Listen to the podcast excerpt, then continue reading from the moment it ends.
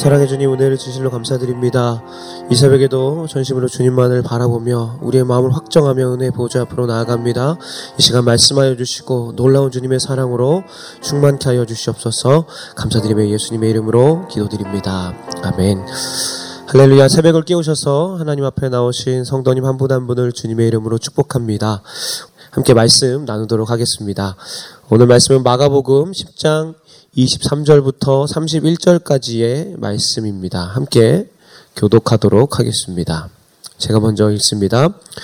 예수께서 둘러보시고 제자들에게 이르시되 재물이 있는 자는 하나님의 나라에 들어가기가 심히 어렵도다 하시니 제자들이 그 말씀에 놀라는지라 예수께서 다시 대답하여 이르시되 얘들아 하나님의 나라에 들어가기가 얼마나 어려운지 낙타가 바늘기로 나가는 것이 부자가 하나님의 나라에 들어가는 것보다 쉬우니라 하시니 제자들이 매우 놀라 서로 말하되 그런즉 누가 구원을 얻을 수 있는가 하니 예수께서 그들을 보시며 이르시되 사람으로는 할 수 없으되 하나님으로는 그렇지 아니하니 하나님으로서는 다 하실 수 있느니라 베드로가 여자와 이르되 보소서 우리가 모든 것을 버리고 주를 따랐나이다. 예수께서 이르시되 내가 진실로 너희에게 이르노니 나와 복음을 위하여 집이나 형제나 자매나 어머니나 아버지나 자식이나 전토를 벌인 자는 현세에 있어 집과 형제와 자매와 어머니와 자식과 전토를 백배나 받되 박배를 변하여 받고 내세의 영광 영생을 얻지 못할 자가 없느니라 같이 있습니다. 그러나 먼저 된 자로서 나중되고 나중된 자로서 먼저 될 자가 많으니라. 복음을 위한 권리 포기라는 제목으로 함께 말씀 나누기 원합니다. 어제 말씀에 이어서 우리는 지금 젊은 부자 관원의 이야기가 이어지는 가운데 어, 말씀을 계속해서 대하고 있습니다. 여러분 예수님의 공생의 가운데 나타나 있는 예수님의 질문들, 예수님의 말씀들을 보면요. 예수님이 굉장한 소통의 대가인 것을 알 수 있습니다. 예수님께서는 그 각 사람 안에 있는 그 심중에 있는 것들을 잘 아시고 그냥 함부로 이야기하신 적이 한 번도 없었습니다. 언제나 그 사람의 상황과 관련지어서 얕은 수준의 이야기를 하는 것이 아니라 맹목적으로 그냥 질문을 던지는 것이 아니라 깊은 말씀을 하시는 것을 우리는 볼 수 있죠. 종종 사람들은 그 예수님의 질문이나 예수님께서 하시는 말씀들을 듣고 그 각 사람의 말씀 가운데 있는 그 심중에 깊이 있는 그 문제를 예수님께서 들춰내실 때에 어, 영문을 몰라서 쩔쩔 매기도 하고 어, 하는 모습들을 볼 수 있습니다. 그런데 그런 예수님의 행동들이 어떤 모욕감이나 어떤 굴욕감을 주기 위해서 그들의 위신을 떨어뜨리기 위해서 하신 행동이 전혀 아니었다라는 것입니다. 그분은 그 진리의 말씀을 죽이기 위한 단검으로 사용한 것이 아니라 수술용 메스로서 새롭게 하기 위해서 그 하나님의 진리의 말씀을 사용하셨습니다. 그리고 그들에게 자유를 주시고 교류하셨습니다. 그 마음속 깊이 그 생각들을 만져주시고 고치려 하셨다라는 것입니다. 예수님께서는 부자 그 관원에게 그 청년에게 그런 마음으로 다가가셨습니다. 근데 그 청년의 마음의 그 시면에 있는 생각이 무엇이었을까요? 어제 말씀에 우리가 들은 것처럼 그는 어, 이미 주님 예수님 나는 구원받기에 합당한 사람입니다. 난 구원받았어요. 나 10계명도 너무 잘 지키고 있습니다. 라는 마음이 그 마음 가운데 있었던 것이죠. 그런데도 예수님께서는 그 모습을 아주 귀하게 보시고 어, 사랑스럽게 보시고 마지막 카드를 그에게 던지시는 것을 볼 수 있습니다. 여러분, 이 마지막 예수님께서 그에게 말씀하신 그 말씀은요, 마치 예수님께서 제자들을 부르실 때의 모습과 아주 흡사한 모습으로 나타납니다. 다시 말하면 예수님께서는 그를 제자로 부르셨다라는 것입니다. 버리고 나를 따라라 라는 것이죠. 그 마음 가운데 있는 정곡을 찌르신 것입니다. 내 이웃을 내 몸과 같이 사랑하라라는 그 십계명을 네가 잘 지켰구나. 그러면 이제 하나님을 사랑하는 것, 하나님을 사랑하는 모습을 좀 더 나타내 보자. 나를 따라라. 다 모든 것들을 내려놓고 나를 따르라라는 그 정확한 포인트를 그에게 짚어내신 것입니다. 그런데 이 청년이 그 가운데서 결단을 내리지 못했던 것이죠. 그 단계로까지 나갈 수가 없었던 것입니다. 오늘 우리는 그 상황 이후에 나타나는 두 가지 반응을 보기 원합니다. 그 반응을 통해서 예수님께서 어떻게 말씀하고 계시는지, 그리고 그 반응을 통해서 우리의 삶 안에 가지고 와야 될 적용점은 무엇인지 함께 찾아가는 그런 말씀의 시간이 되었으면 합니다. 먼저 우리가 처음 보야, 보아야 할 그 반응은요, 어, 근심하며 그 청년이 떠난 후에 예수님의 말씀을 들은 제자들의 반응입니다. 함께 좀 긴데요. 23절부터 26절 말씀을 쭉 읽어 나가도록 하겠습니다. 예수께서 둘러보시고 제자들에게 이르시되 재물이 있는 자는 하나님의 나라에 들어가기가 심히 어렵도다 하시니 제자들이 그 말씀에 놀라는지라 예수께서 다시 대답하여 이르시되 얘들아 하나님의 나라에 들어가기가 얼마나 어려운지 낙타가 바늘기로 나가는 것이 부자가 하나님의 나라에 들어가는 것보다 쉬우니라 하시니 제자들이 매우 놀라 서로 말하되 그런즉 누가 구원을 얻을 수 있는가 하니 여러분 잘 생각해 보시기 바랍니다. 어떤 사람이 정말 정말 절박해서 구원을 받기 위해서 하나님 앞에 나왔다면 그 구원을 받기 위해 나왔다면은 그는 그 절대로 돌아가서는 안 되는 것입니다. 예수님 앞에 나왔던 많은 사람들은요, 절대 그렇게 돌아가지 않았습니다. 굉장히 집요하게 예수님 앞에서 매달리고 예수님 앞에서 답을 얻었습니다. 니고데모가 그랬고요. 여러분 우리가 앞에 말씀에서 봤던 것처럼 귀신 들린 아이의 아버지가 주님 예수님 내가 믿음이 없습니다. 나의 믿음이 없음을 불쌍히 여겨 주시옵소서라고 얘기하면서 예수님 앞에 매달렸던 것이죠. 근데 부자 청년은 돌아갔습니다. 그 돌아가는 뒷모습을 예수님과 제자들이 함께 보고 있었겠죠. 어느 정도의 정적의 시간이 흐르고 나서 그새 예수님께서 제자들 한 사람 한 사람을 바라보시면서 이렇게 말씀하십니다. 봐라. 이 모든 것을 내려놓고 따라가는 것이 정말 어려운 것이다. 하나님 나라에 들어가는 것이 정말 어려운 것이다. 라고 말씀하십니다. 제자들이 그 말씀을 듣고 나서 아 구원받는 것이 이렇게 어려운 것이구나라고 생각하니까 그들이 놀라기 시작합니다. 그들의 반응은 놀라움으로 나타납니다. 본문 말씀에 보면요 두 번이나 반복되는 것을 볼 수 있습니다. 놀라는지라 놀라 서로 말하되라고 이야기하는 것을 볼 수 있죠. 근데 그들이 그 놀란 이유는 어, 여러분 이 청년은요 그 시대의 대표적인 의로운 사람이었습니다. 부자에다가 관원에다가 율법을 잘 지키는 모습이었죠. 바로 그 예루살렘 지역 안에서도 그 유대인들 안에서도 귀감이 되었던 사람이었기 때문에 그들이 놀랐다라는 것입니다. 여러분 제자들은 단순히 그, 제, 그 청년이 구원을 받지 못한다. 부자가 구원을 받지 못한다라는 것 때문에 그들이 놀란 것이 아닙니다.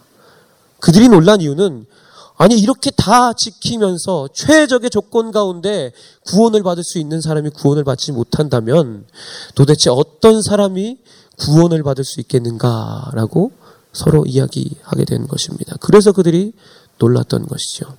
예수님께서 아주 과장되게 얘기하시죠. 낙타가 바늘구멍에 들어가는 것이 더 쉬울 거야. 라고 얘기하는, 얘기하십니다.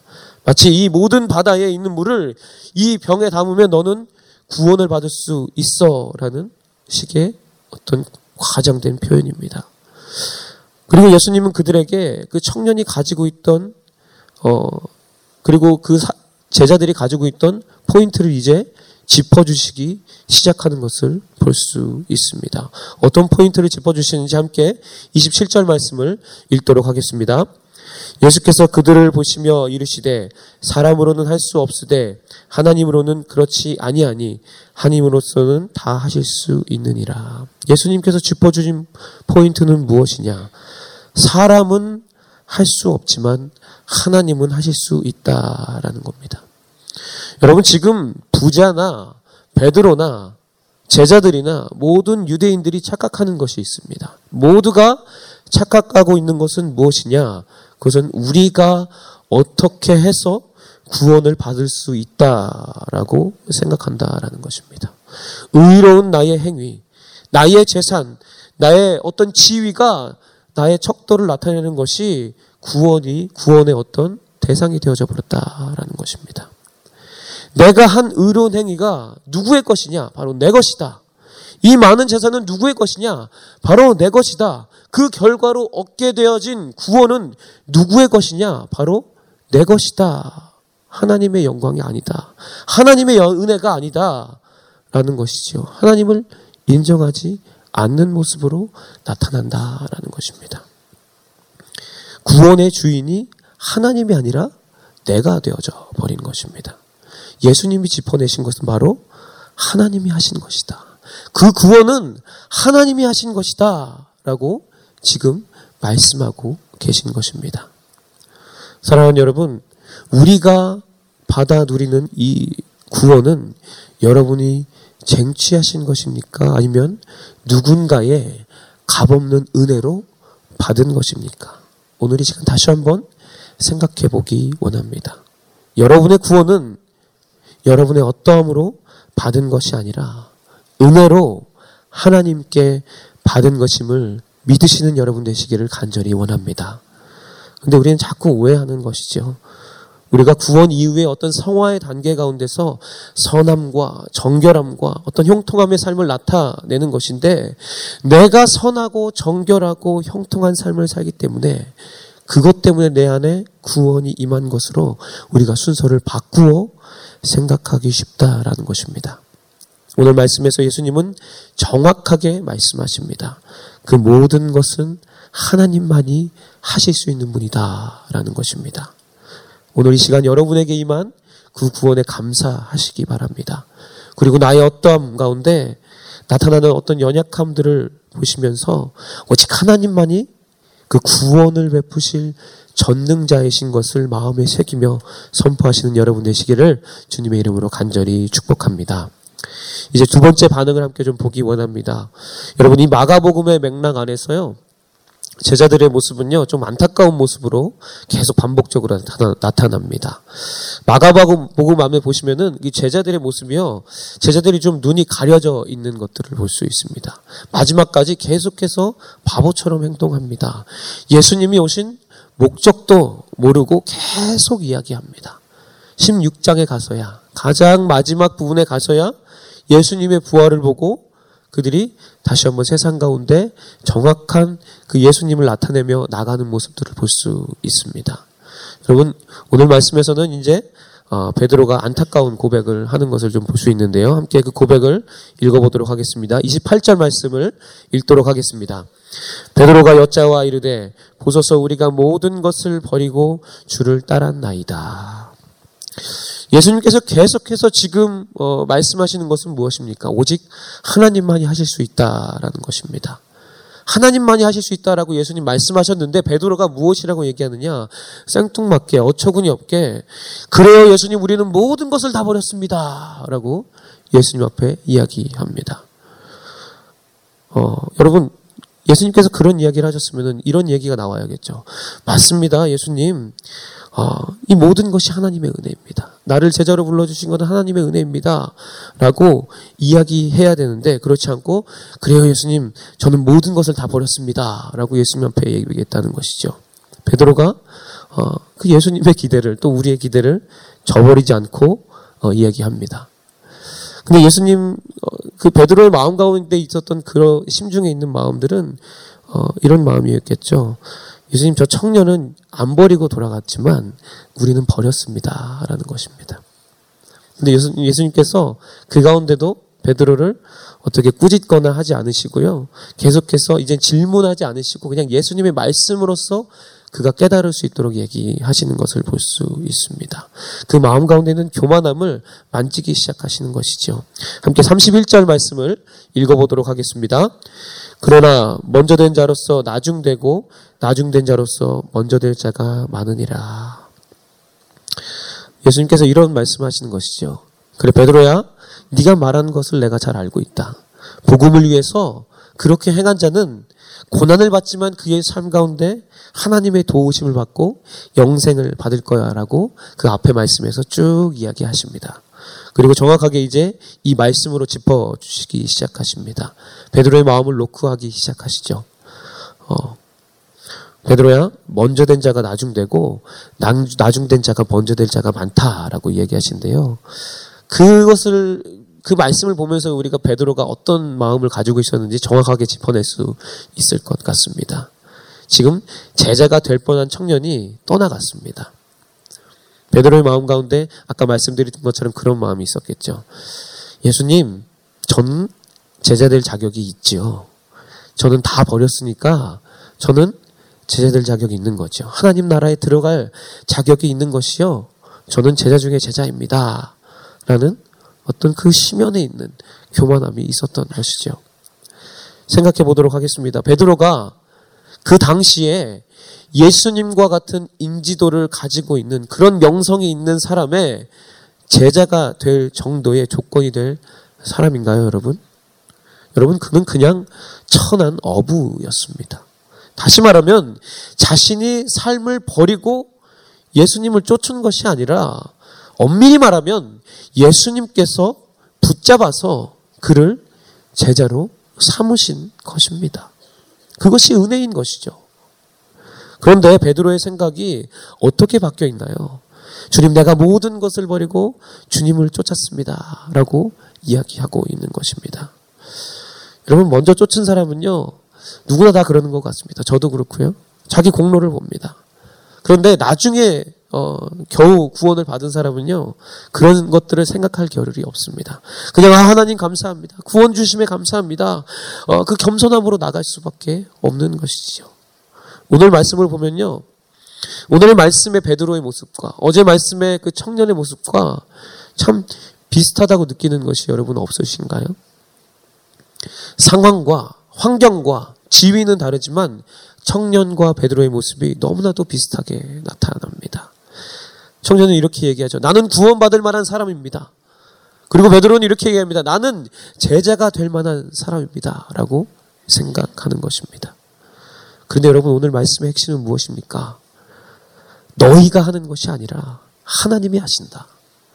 하나님을 바라봐라. 하나님의 은혜를 바라봐라. 라는 것입니다. 여러분 이것을 우리가 한번 우리의 삶 가운데 한번 대입해 봤으면 좋겠습니다. 여러분 베드로가 하는 질문이 우리가 하는 질문과 비슷하지 않나요?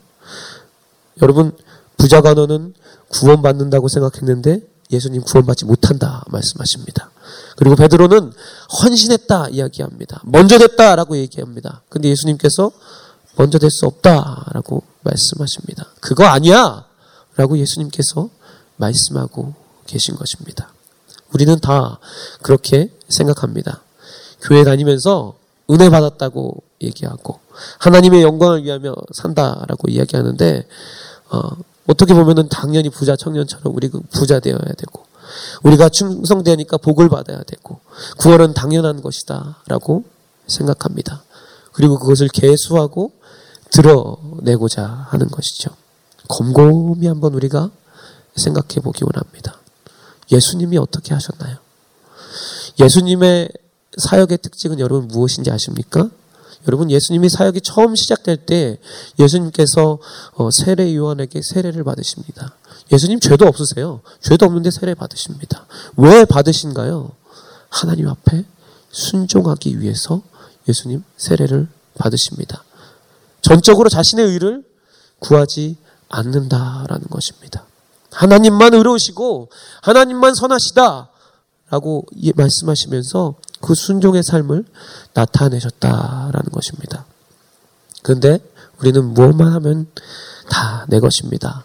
내가 이렇게 했는데요. 라고 내가 버린 것, 내가 헌신한 것, 내가 드린 것을 생각합니다. 우리는 그런 것이죠. 정말 어려운 상황에서 우리가 기도해서 하나님의 도우심을 받아서 잘 되었습니다. 기도하기 전까지는 하나님 도와주세요가 되었는데 기도하고 나서는 모든 것이 다 풀려진 이후에는 다 내 것이 되어져 버린 모습들이 너무나도 많이 있는 것을 볼 수 있습니다. 여러분, 그런데요, 하나님의 것이라고 생각하면 하나님 앞에 다 내어놓습니다. 왜냐고요? 하나님 또 주시니까요. 그런데 못 주실 것 같으니까 우리가 우리 마음 가운데 그것을 계속해서 붙잡고 있는 것입니다. 여러분, 그런데 그것이 아니다라는 것입니다. 여러분, 신앙에서 가장 중요한 포인트는 우리의 삶 가운데 오늘날 우리에게 양직을 주시는 분은 우리를 도우시는 분은 바로 하나님이시다라는 것입니다. 근데 우리는 내가 열심히 해서 내가 어떻게 해서 열심히 먹고 살고 있다라고 생각하지는 않나요? 내가 힘들게 일해서 헌신해서 살아가는 것이다라고 우리는 은연중에 생각하게 되어집니다. 여러분 이 사고가 깨어져 버려야 된다라는 것입니다. 여러분 하나님입니다. 하나님. 하나님께서 우리에게 베풀어 주신 것이다 라는 것들을 우리는 계속해서 기억하며 나아가야 합니다. 오늘 말씀은 어떤 사람의 행위나 모습을 뛰어넘어서 하나님이 주인이냐 아니냐라는 것입니다. 헌신이냐, 헌신합시다. 충성합시다의 의미가 아니라 전적으로 내가 하나님을 바라보고 있느냐라는 이야기입니다. 사랑하는 성도 여러분, 구약 성경에서부터 신약 성경까지 하나님께서 요구하신 것은요, 단 하나입니다. 돌이켜라. 라는 것이죠. 이스라엘의 백성, 이스라엘 백성들에게 요구하신 것은 돌이켜라 라고 말씀하신 것이지 의로운 삶을 살아라, 의를 구해라 라는 것이 아니었습니다. 언제나 그들에게 여러분 회개할 때 하나님께서는 도움을 주시고 구원을 주셨습니다. 근데 사람들은 착각합니다. 값없는 구원을 받아놓고 내가 잘해서 뭔가 의로워 보인다라고 생각한다라는 것입니다. 부자 청년이 그랬던 것처럼 베드로가 그랬던 것처럼 내가 의로워서 율법을 잘 지켜서 따랐기 때문에 상급이 주어져야 된다라는 것들을 우리는 내려놓아야 된다라는 것입니다. 여러분 오늘 오늘 말씀의 제목이 어, 복음을 위한 권리 포기라는 제목입니다. 여러분 우리들의 삶 가운데 진정한 권리 포기는 무엇일까요? 예수님께서는 오늘 이 두 사람을 통해서 그리고 그에 따른 제자들의 반응을 통해서 우리에게 무엇을 말씀하실까요? 진정한 권리를, 권리의 포기는 바로 하나님이 하신 것을 인정하는 것. 그리고 하나님만이 하실 수 있는 것을 인정하며 살아가는 것입니다. 오늘 이 시간, 우리의 삶의 주인이 하나님인 것을 인정하면서 우리에게 주신 그 구원을 감사하면서 그리고 먼저 된 자로서 그 마음의 교만함과 높아짐을 버리고 우리가 처음 받았던 그 겸손의 마음으로 신앙인의 삶을 온전히 살아가시기를 주님의 이름으로 간절히 축복합니다. 그 삶 가운데 하나님께서는 오늘 말씀처럼 고난이 있을지라도 하늘의 축복과 위로로 우리 성도님의 삶을 풍성케 하실 것입니다. 여러분 우리의 삶 가운데 역사실 그분을 바라보면서 주님의 주권을 인정하는 여러분 한 분 한분 되시기를 주님의 이름으로 간절히 축복합니다. 함께 기도하겠습니다. 사랑해 주님 오늘 이 시간 어, 다시 한번 우리의 마음을 새롭게 하며 주님 앞에 나아갑니다. 주님만이 나의 구원, 주님만이 나의 반석, 주님만이 나의 유일한 구원자이십니다. 오늘 새삼 그 주님을 깨닫게 하시니 감사합니다. 주님 우리의 삶 가운데 주님 다시 한번 주님을 인정하며 살아가게 하시고 먼저 된 자로서 높아지지 않고 내세우지 않고 낮아짐과 겸손함으로 하나님의 하나님됨을 나타내는 귀한 삶을 살아가도록 주의 역사하여 주시옵소서 함께 하실 주 높이고 찬양하며 감사드리며 예수님의 이름으로 기도드립니다. 아멘.